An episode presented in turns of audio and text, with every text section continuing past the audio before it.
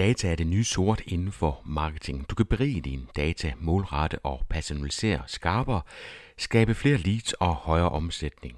Og det hele kan automatiseres. Emnet er marketing automation, og eksperten er Bernd Elkær.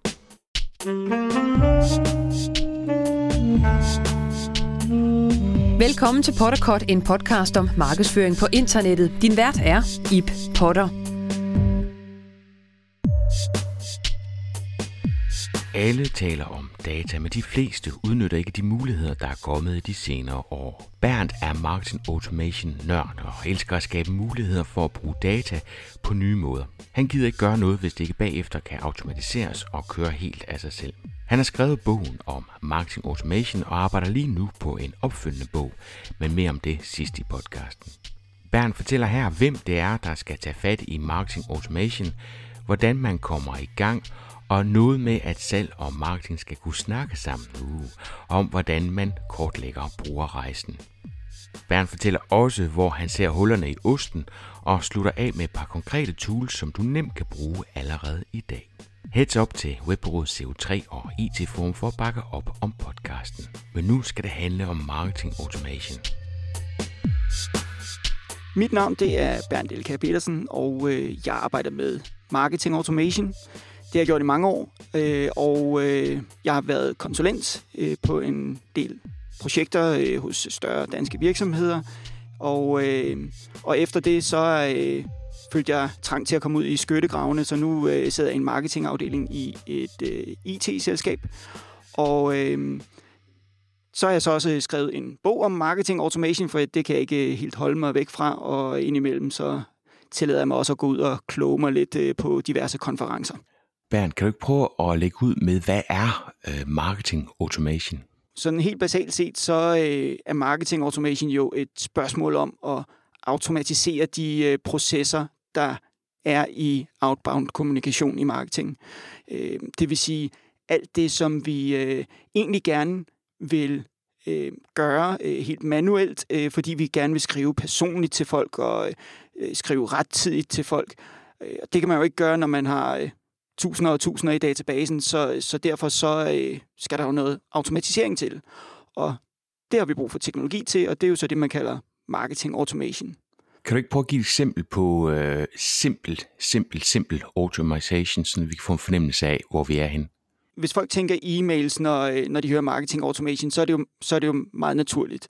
For det er den vej, langt de fleste øh, har ind i det. Og øh, e-mails, jamen det er jo selvfølgelig øh, at sende de klassiske nyhedsbreve ud. Men det er jo alt sammen noget, hvor at vi sidder og beslutter, hvornår skal jeg sende et nyhedsbrev ud, og til hvem, øh, og sidder og laver et segment. Og det er der jo ikke noget automatiseret i, fordi det er jo sat i gang af mig, der sidder og gør det. Øh, men hvis nu for eksempel, at den her e-mail bliver udsendt til en enkelt person, som har udfyldt noget på websitet, jamen så har vi gang i noget automation. Og øh, hvis vi tænker, meget større end det, jamen så kan det jo bruges til alle mulige ting øh, i hele kunderejsen. Og det er jo ikke bare, at folk de har øh, udfyldt en formular for at øh, få et eller andet, øh, en e-bog eller et eller andet godt indhold. Øh, det kan jo også være alt muligt andet. Det kan være sådan noget som, som onboarding. Nogen har købt et komplekst produkt i en virksomhed, og får så en serie af e-mails, som hjælper dem godt i gang med det produkt. Det er også automation. Hvad forholder du dig mest til? Øh, den rejse, som så folk skal på, altså selve indholdsdelen, eller er det mere teknikken, du beskæftiger dig med, eller er det begge dele? Jeg synes jo, det er rejsen, der er det interessante. Det er taktikken i det, som er det interessante. For det er det, der gør, at det adskiller sig fra helt almindelig e-mail marketing, hvor det bare er batch and blast derudaf.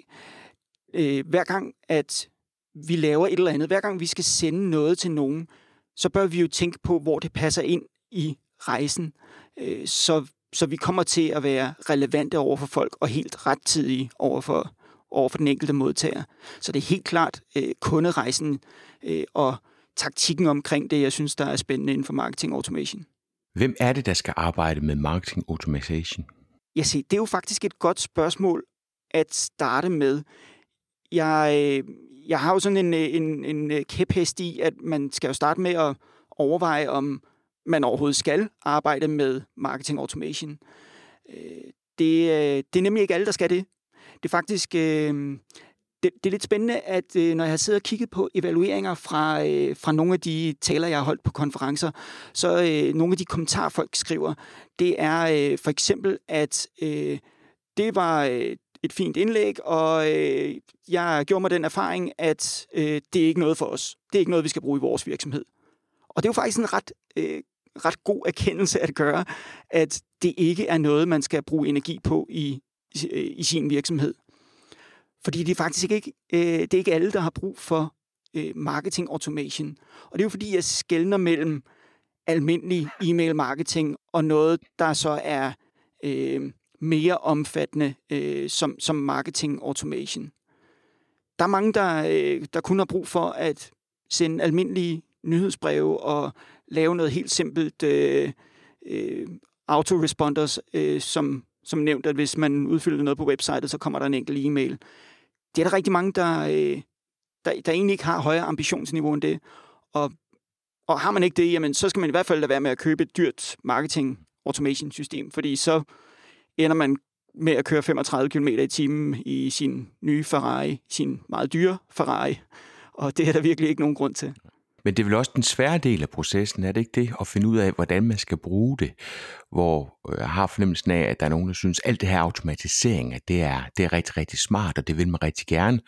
Og så gør man netop det, du siger, køber sig ind i noget dyrt, men øh, det er ikke nødvendigvis det dyreste. Det er vel den tid, der skal gå ind i at finde ud af, hvad det er for en rejse, man skal have folk på. Hvad er det for nogle beskeder? Hvad er det, man skal have folk til at gøre, for at det her det giver værdi? Ja, det er det helt sikkert. Der er, der er mange discipliner i, øh, i marketing automation, hvis man skal have det fulde udbytte af det. Og det er man simpelthen nødt til at gøre sig klart fra starten af, fordi øh, det, det man desværre tit ser, det er, at der er nogen, der træffer en beslutning om at øh, købe et marketing automation system, og det er måske bare fordi, det simpelthen er, er hot. Det, det er jo noget, man bør have i dag, for at være med på beatet, ikke? Så øh, det der nye system, det kommer jo så i hænderne på marketingafdelingen, og de sidder og tænker, hvad, hvad gør jeg lige ved det? Øhm, de laver måske e-mails i forvejen, og det er de gode til, og det fortsætter de så med i det nye system, og øh, så har de jo bare fået en, en super dyr e-mail-kanon, og det er der ikke særlig meget sjov ved. Øh, så hele det der med at begynde at kortlægge kunderejsen, finde ud af, hvad er det for nogle, øh, nogle kontaktpunkter, vi egentlig har med kunden, eller gerne vil have med kunden i løbet af, af den her beslutningsproces. Øh, og øh, hvad for noget indhold skal vi bruge til det? Fordi langt de fleste virksomheder, de har jo masser af produktindhold, men de har måske ikke lige indhold, der passer til alle mulige andre dele af, af kunderejsen. Og, og hele det arbejde, det er jo nogle discipliner, som ja, man skal bruge tid på, men man skal også have nogle kompetencer i afdelingen, der kan finde ud af det. Mm.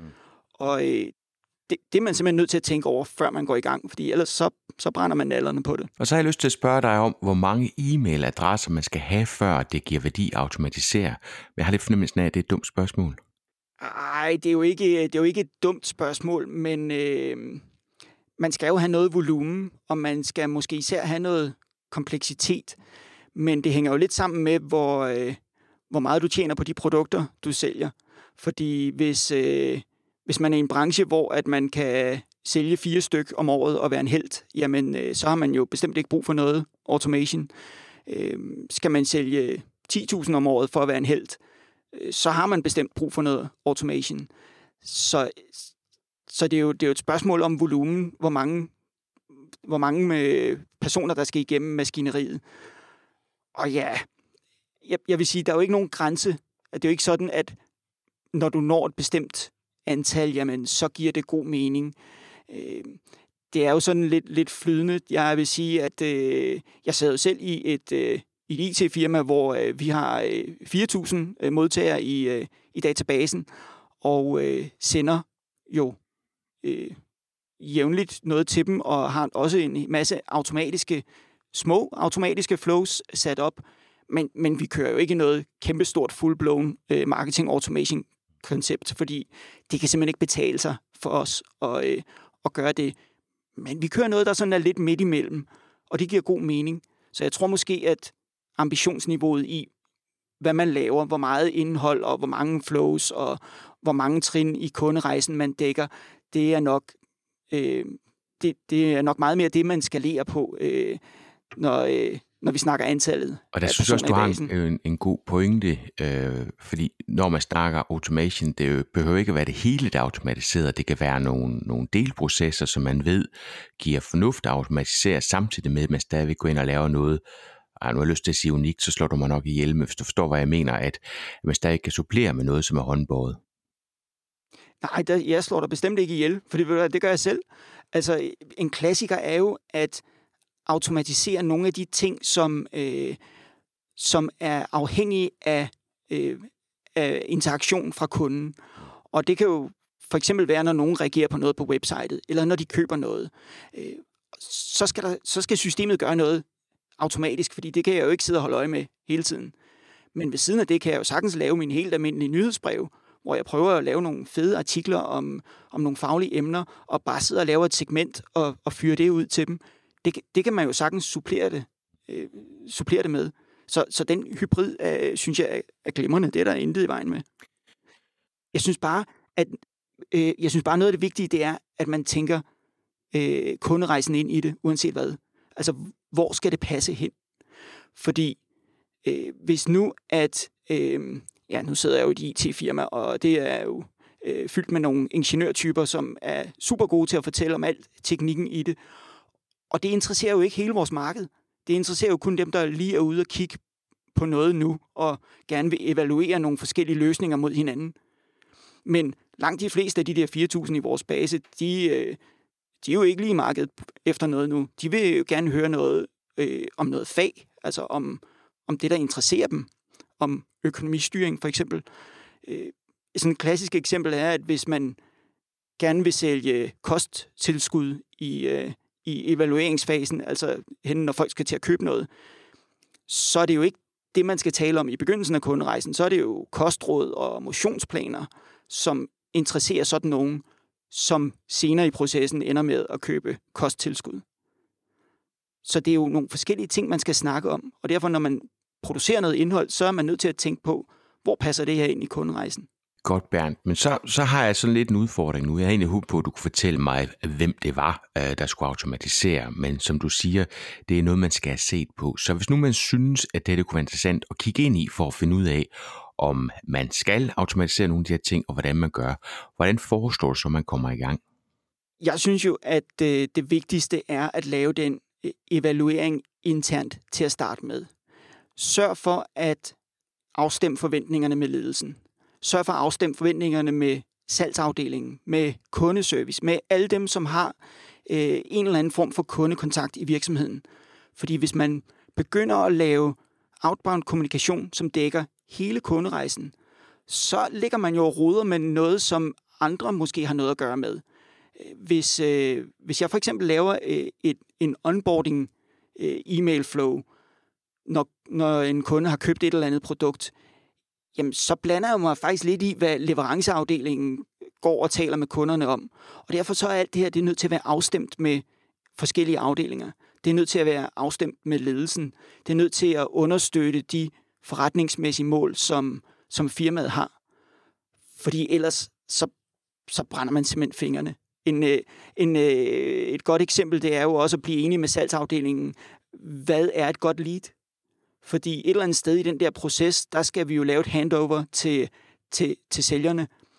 Et marketing automation system kan jo evaluere, hvor, øh, øh, hvor, hvor aktive folk har været og kvalificere leads til sælgerne. Og det er super smart, hvis vi altså har den samme opfattelse af, hvad et godt lead er. Fordi øh, hvis det for mig er et godt lead, at nogen bare har reageret på et eller andet, øh, så er det jo ikke sikkert, at, øh, at sælgerne synes, at det, det er et godt lead for dem. Det kan være, at de synes, at der skal ske en hel masse mere, før det er et godt lead. Så den automatisering og det indhold, der skal, der skal være i den, øh, der skal man lige have sit mål for øje, at man går ind og så siger, at det, det egentlig skal, det er, at det skal generere et lead til salg, og det du så siger, det er, at hvis man så snakker med, med dem, der sidder i organisationen, som sidder med salget, så kan man sammen finde ud af, med, hvornår vil de gerne overtage det her lead, altså hvornår, hvornår går en permission hen og bliver til et lead, sådan at der kommer et menneske ind i billedet. Ikke? Lige præcis. Og til det formål, der er man jo nødt til at holde en eller flere workshops. Og øh, det bliver jo øh, sådan noget med, at øh, tegne på tavlen og sætte en masse post-its på tavlen. Og det må jo sådan noget piner mig altid lidt, fordi jeg er meget praktiker. Men, men det er virkelig nødvendigt at, øh, at lave det der kortlægningsarbejde.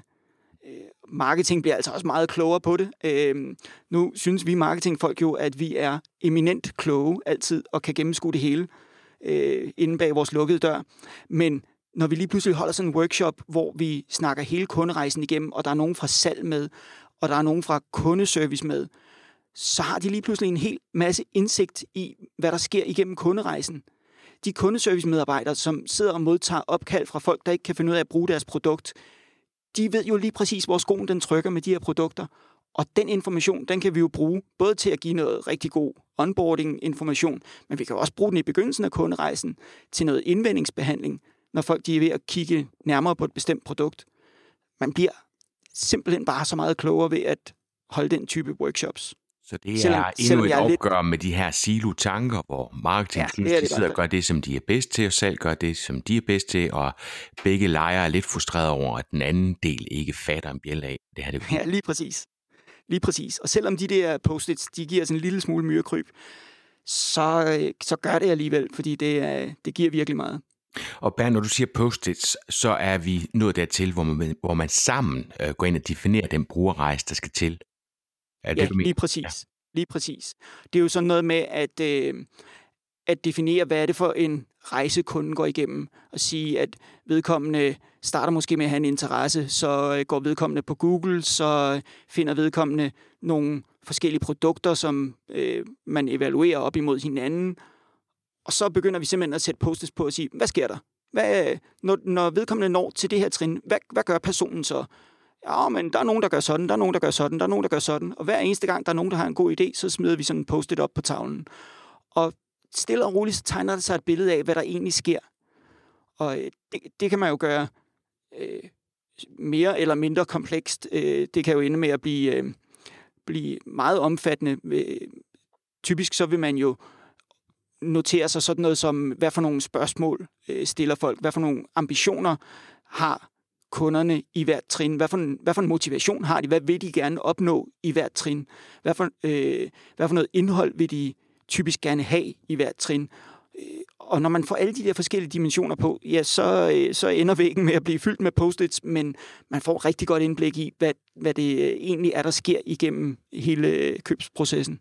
Så en brainstorm, de to lejre imellem, og en masse post for at få det visualiseret. Hvordan, hvordan kommer man så ind og strukturere det? Jeg går ud fra, at på et tidspunkt, så har vi alle de her post på en tavle, og så er der vel en, som ligesom skal påtage sig og få det her samlet og få det effektiviseret.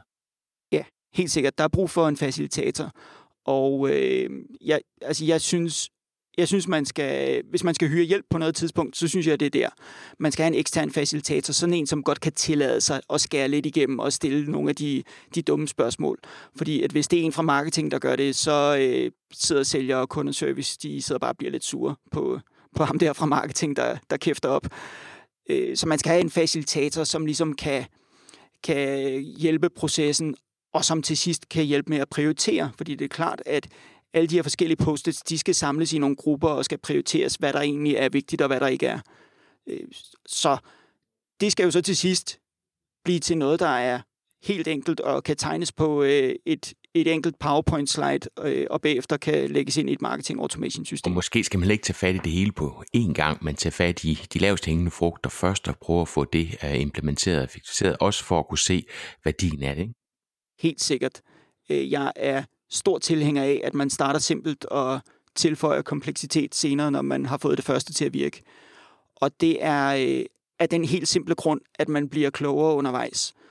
Så øh, start med at få noget i markedet. Lad være med at bruge mere end en uge, og så øh, lav noget, der, øh, der kan sendes ud til kunder, og kom i gang med at få nogle erfaringer og se, hvordan det virker. Og øh, det har også den effekt, at det altså giver lidt arbejdsro, fordi hvis man har brugt en masse penge på at købe et system og lave sådan en arbejdsgruppe, og alle har taget en eller flere dage ud for at snakke om det her, jamen, så vil ledelsen godt se nogle resultater, og det nytter ikke noget, du først sender en e-mail ud om fire måneder, fordi der skal laves en hel masse arbejde. Det er der simpelthen ikke nogen, der kan holde til. Hvad ser du af fejl derude, når du er ude og hjælpe folk? Hvor, hvor er det, man går galt i byen? Hvad, hvad skal man sørge for at ikke at gøre fejl?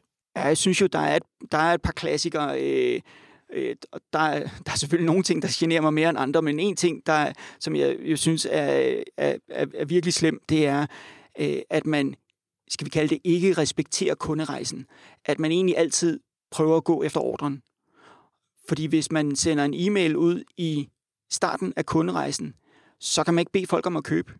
Det er jo sådan lige at bede folk om, hey, hop lige en 3-4 trin i kunderejsen over og køb noget med det samme. Det gider folk ikke. Det er for pushy. Målet med en, en fase i kunderejsen må jo altid være at tage et skridt ad gangen, altså at få folk drevet videre til det næste trin. Man kan, man kan aldrig opnå mere end det. Og det, det er man nødt til at respektere.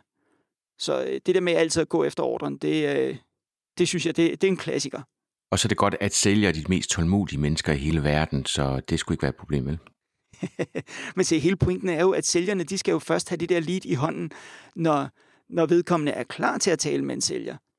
Det er jo, øh, altså en konsekvens af det her er jo, at marketing beholder øh, kunderelationen meget længere tid i øh, kunderejsen, og først i aller sidste øjeblik giver den videre til sælgeren. Så sælgeren vil jo få færre leads, og øh, til gengæld forhåbentlig bedre leads. Og som udgangspunkt, så er det jo en lille smule angstprovokerende for en sælger, at få færre leads at arbejde med. Men det er jo noget af den afstemning, man er nødt til at lave på forhånd. Fordi det, det er vigtigt, øh, for ellers så, øh, ja, så, så, så mudder vi det hele sammen, så render de og altså, spiller deres tid. Det er også en rejse, de på sammen, ikke? Altså, fordi det er jo bare en anden måde at gøre tingene på, øh, og forhåbentlig så kan de se værdien i den anden ende, men jeg kan godt forestille mig, at det giver nogle frustrationer i starten. Jamen, det gør det. Det kan, det kan ikke undgås. Øh, det, er, det hører med til det. Men det er derfor, det er så vigtigt at, at lave den der afstemning fra starten. Det er helt sikkert. Og så en smart. anden ting, ja. jeg kom til at tænke på. Øh, nu spurgte du øh, sådan klassiske fejl. Øh, og og en, øh, en ting, der jo helt naturligt sker, når man, øh, når man går i gang med at bruge marketing automation, det er jo, at man får opsamlet en hel masse god information. Fordi man begynder at, øh, at tracke folks adfærd og spørge dem om en masse ting og få mange flere øh, interaktioner med, med den enkelte kunde. Og, øh, og det betyder, at så kommer der en masse gode data i basen, og det er jo dejligt. Men det ved kunderne altså også godt. Og øh, det er typisk sådan, at det, man venter med at gøre, det er at bruge dataene til så at personalisere kommunikationen. Så det vil sige, når først vi ved et eller andet om en kunde, så kunne vi jo rent faktisk godt bruge den viden til at sende dem noget bestemt, eller undlade at sende dem noget, som vi måske faktisk godt ved er irrelevant. Så det, det, det er simpelthen en klassiker, at lad være med at bruge de data, som man har. Og det irriterer simpelthen folk øh, helt grusomt. Jeg, øh, jeg for eksempel så jeg får øh, jeg får e-mails fra et øh, flyselskab, og øh, jeg har købt masser af flyrejser hos dem, og de er altid gået til øh, store byer i Europa. De ved faktisk ret meget om mig og mine præferencer. Men det, de sender, det er jo sådan noget med, her er din drømmeskitur. Altså, jeg hader at stå på ski, og jeg har aldrig nogensinde kigget på en skitur på deres website, kan jeg love dig. Øh, jeg fik et tilbud til, øh, med en rejse til, til Asien, og jeg har også fået en opfordring om at, at, at tegne sådan et betalingskort for unge, hvor man vist maks måtte være 26 år. Altså uden at afsløre min alder, så kan jeg sige, det er ikke helt i nærheden af. Øhm, og det irriterer mig grusomt sådan noget, fordi de, ved jo godt, hvor gammel jeg er, og hvad det er, mine præferencer er. Hvorfor sender de mig ikke det, som er relevant for mig? Eller i hvert fald lade være med at sende mig det, som er irrelevant for mig. Det er sådan noget, der giver afmeldinger. Ja, så den data, vi får i dag, så har man også at bruge den øh, fornuftigt. Har du en holdning til, hvor meget man skal skilte med det her data? Jeg er utrolig glad for at bruge øh, TripAdvisor, og må erkende, at jeg bliver lidt skræmt over de mails, de sender nogle gange, fordi de tracker min, min, min færden, øh, hvor jeg tænker, det kunne de egentlig godt øh, gemme en lille smule, hvis de ikke ønsker at skræmme mig for vildt. Og det, det gør de ikke. De skilter rigtig meget med den, så jeg ikke er kun i tvivl om, at øh, de er helt med på, hvad der går rundt og laver. Ja, altså jeg synes som udgangspunkt, at det er jo en god idé at spille med åbne kort. Og, øh, og ikke gøre noget, der er fordækt. Men man skal jo heller ikke... Øh, man skal jo heller ikke freake folk helt ud øh, med at fortælle alt, hvad man eventuelt tracker. Jeg synes jo, et, det eksempel, vi havde før med bare at lade være med at øh, sende irrelevante ting, og i stedet for sende noget, som er relevant. Det kan man jo gøre helt uden nogen opdager noget. Man behøver ikke nødvendigvis at og, øh, og øh, flette alle mulige datafelter ind i sin e-mail for at skilte med, at nu skal du bare se, hvor meget vi ved om dig. Ja. Fordi det er jo sådan noget, der gør folk lidt, øh, ja, lidt nervøse. Det var lidt, det var lidt det efter. Så det du snakker om, det er, at man kan bruge den her data til at, at sende relevant information ud, men i virkeligheden så kan man også bruge det til at lade være med at forstyrre folk med data, der ikke er relevant. Ja, lige præcis. Det synes jeg er den allerbedste måde at, at, bruge, at bruge data Bernd, hvis nu har lyst til at, at lege med det her, hvad findes der af værktøjer derude, som ikke nødvendigvis øh, koster spidsen af jar? Tænker du på, øh, på marketing automation systemer, eller Ja, systemer eller små tools. Altså, øh, nu, nu har jeg fået lyst til at, at komme i gang, så, så jeg vil øh, kortlægge den her kunderejse. Jeg vil øh, snakke mere med salg om, hvad det er, de har behov for. Øhm, og nu har jeg også fundet ud af nogle ting, som jeg skal undlade. Så hvis nu så jeg skulle i gang med det her, uden at skal til at, at betale helt vildt meget for et system, fordi jeg er stadigvæk usikker over for, øh, hvor meget og hvordan jeg får det, får det brugt, hvad, hvad vil forestå, jeg kaster mig over så? Altså, øh, selve, selve systemvalget om, hvad, hvad for et øh, e-mail eller marketing automation system skal man bruge, det er jo, det er jo selvfølgelig et kæmpestort spørgsmål, og de findes jo i alle mulige prisklasser, lige fra gratis til øh, millionklassen. Så der er mange valgmuligheder, men jeg synes til gengæld, at der er mange af de små, billige systemer, som kan virkelig, virkelig meget efterhånden. Øh, jeg har... Øh, jeg, jeg, jeg, jeg, jeg har svært ved at se, at der er særlig mange øh, helt almindelige mindre danske virksomheder, som, øh, som bør betale mere end et par tusind kroner for, øh, for sådan et system om måneden, øh, medmindre de har rigtig mange øh, kontaktpersoner i databasen selvfølgelig. Så jeg synes faktisk, det er blevet øh, muligt at komme i gang for, øh, for meget overskuelige penge. Og så øh, det, aller, øh, det næste, jeg vil gøre, efter at jeg har erhvervet mig sådan et øh, system, øh, det var at, øh, at lave en konto øh, hos øh, Zapier, som er, som er sådan en lille øh, integrationsværktøj til at flytte data. Fordi dataintegration, det er simpelthen blevet dejligt nemt. Det øh, kræver slet ikke udviklerkendskab øh, kendskab eller noget. Så det er simpelthen sådan, at, øh, at man connecter det her Zapier-værktøj til sin, øh, til sin, øh, sit e-mailsystem, og til alle de andre datakilder, man måtte have rundt omkring. Det kan være formular på dit website, eller øh, alle mulige andre systemer. Øh, et webinarsystem har jeg også mit øh, tilkoblet. Og så kan man bruge det til en masse fede ting. Jeg har en øh, konto hos en dataleverandør, der hedder øh, Clearbit. Det er også rimelig overskueligt at betale. Og det vil sige, at hver gang der er nogen, der... Øh, hver gang der er en ny kontaktperson i min database, så øh, sørger Zapier lige for at få, øh, få den øh, beriget med alle de data, som, øh, som Clearbit måtte have. Og som det, for eksempel hvad? Prøv at komme med et eksempel, Ben. Jamen, det, det er mange ting. Det er, det er jo øh, der er nogle persondata, det er øh, alt, altså om personen, øh, sociale profiler. Hvis man er i B2B, så er der øh, også rigtig god firmadata med, hvad er det for et firma, hvad er det for en branche, hvor stort er firmaet, øh, øh, hvad hedder det, jobtitlen på personen, øh, som som arbejder i pågældende firma. Der er masser af gode data, og de plopper bare lige ind i, øh, i ens database. Og noget af det fede, det er jo, at vi ved jo alle sammen godt, at vi vil gerne have rigtig mange data i marketingsystemet, fordi så får vi mulighed for at gøre en masse. Men til gengæld så vil vi helst ikke lave for mange felter i formularen, fordi så er der ikke nogen, der gider udfylde den. Så jeg spørger altid kun om e-mailadressen, og så lader jeg en ekstern dataleverandør komme med, med resten. Så Zapier kan man se som en slags telefoncentral, hvor øh, de har sørget for at integrere til øh, de mest populære forskellige platforme, øh, Facebook, øh, Mailchimp og, og alle de andre, der findes. Øh, og så kan man simpelthen bede systemet om at registrere, når der sker noget et sted, så kan den så smide det over et andet sted, så man kan samle tingene. Nu nævnte du Clearbit, hvor man så kan få det smidt derover, få det beriget, og så tilbage til der, hvor man gerne vil have det til at bo. Yeah. Så, så det er sådan en, en slags telefoncentral, er det ikke ja, godt billede? lige præcis. Og nu du lige siger Facebook, så et andet godt eksempel, det er jo, at al den her viden, som jeg samler op i uh, Marketing Automation, den har jeg jo ikke lyst til kun at bruge til at sende e-mails. Så derfor så uh, sender jeg også informationen videre over i Facebook-annoncesystemet.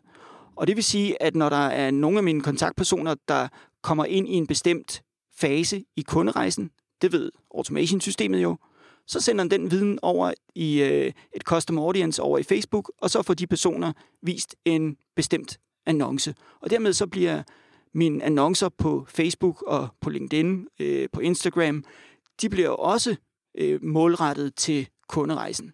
Det kræver en lille smule volumen, fordi Facebook kan kun køre de her custom audiences, hvis der er mindst 20 personer i dem. Så det kræver, at der er mindst 20 personer i sådan en fase i kunderejsen, men øh, man skal ikke være så stor en virksomhed for at, øh, for at kunne opnå det. Du øh, har skrevet den her bog, og du øh, sidder og skriver. Nu kan du ikke lige prøve at fortælle, hvad det er, du sidder og skriver på, og hvem det er, der er målgruppen, og hvad man kan forvente at få ud af at læse bogen. Jo, jeg har jo øh, jeg har lavet en bog om, øh, om marketing automation, øh, som jo fokuserer på det her taktiske forarbejde. Øh, egentlig mange af de ting, vi har snakket om nu her, og, og en hel masse andet. Og, øh, og det, øh, den første udgave af den blev en, øh, en, en glimrende lærebog. Øh, og, og det, jeg så øh, gerne ville gøre nu, det var at lave en ny udgave, som var lidt mere handlingsorienteret. Så, øh, så det, jeg egentlig har sat mig og gjort, det er øh, at have lavet en, en, en ny halvdel. Øh, så den gamle bog, det er den sidste halvdel nu, og her i den nye udgave, der er der så øh, en, en helt ny øh, første halvdel af den, som simpelthen handler om, hvordan man kommer i gang.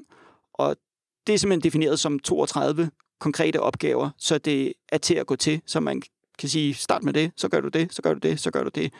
Og det bringer dig igennem alt det her med øh, kunderejser og, øh, og få sat hele systemet op og få, øh, få det hele til at køre på en overskuelig måde. Men stadigvæk med, med den her tilgang, som vi også har snakket med, at det er, der skal noget i markedet på kort sigt, fordi det skal ikke være, det skal ikke være en, øh, en rumraket, man skal starte med at bygge. Bernd, hvis man gerne vil følge dig og, øh, og blive klogere på alt det, du sidder og nørder med, hvor, hvor kan man finde dig henne? Så kan man finde mig på øh, LinkedIn. Det er, det er der, jeg sådan primært øh, opererer. Og øh, man er velkommen til at, at connecte og sige hej. Og øh, så er jeg også på Twitter. Og øh, det er sådan de to steder, hvor jeg er, hvor jeg er aktiv.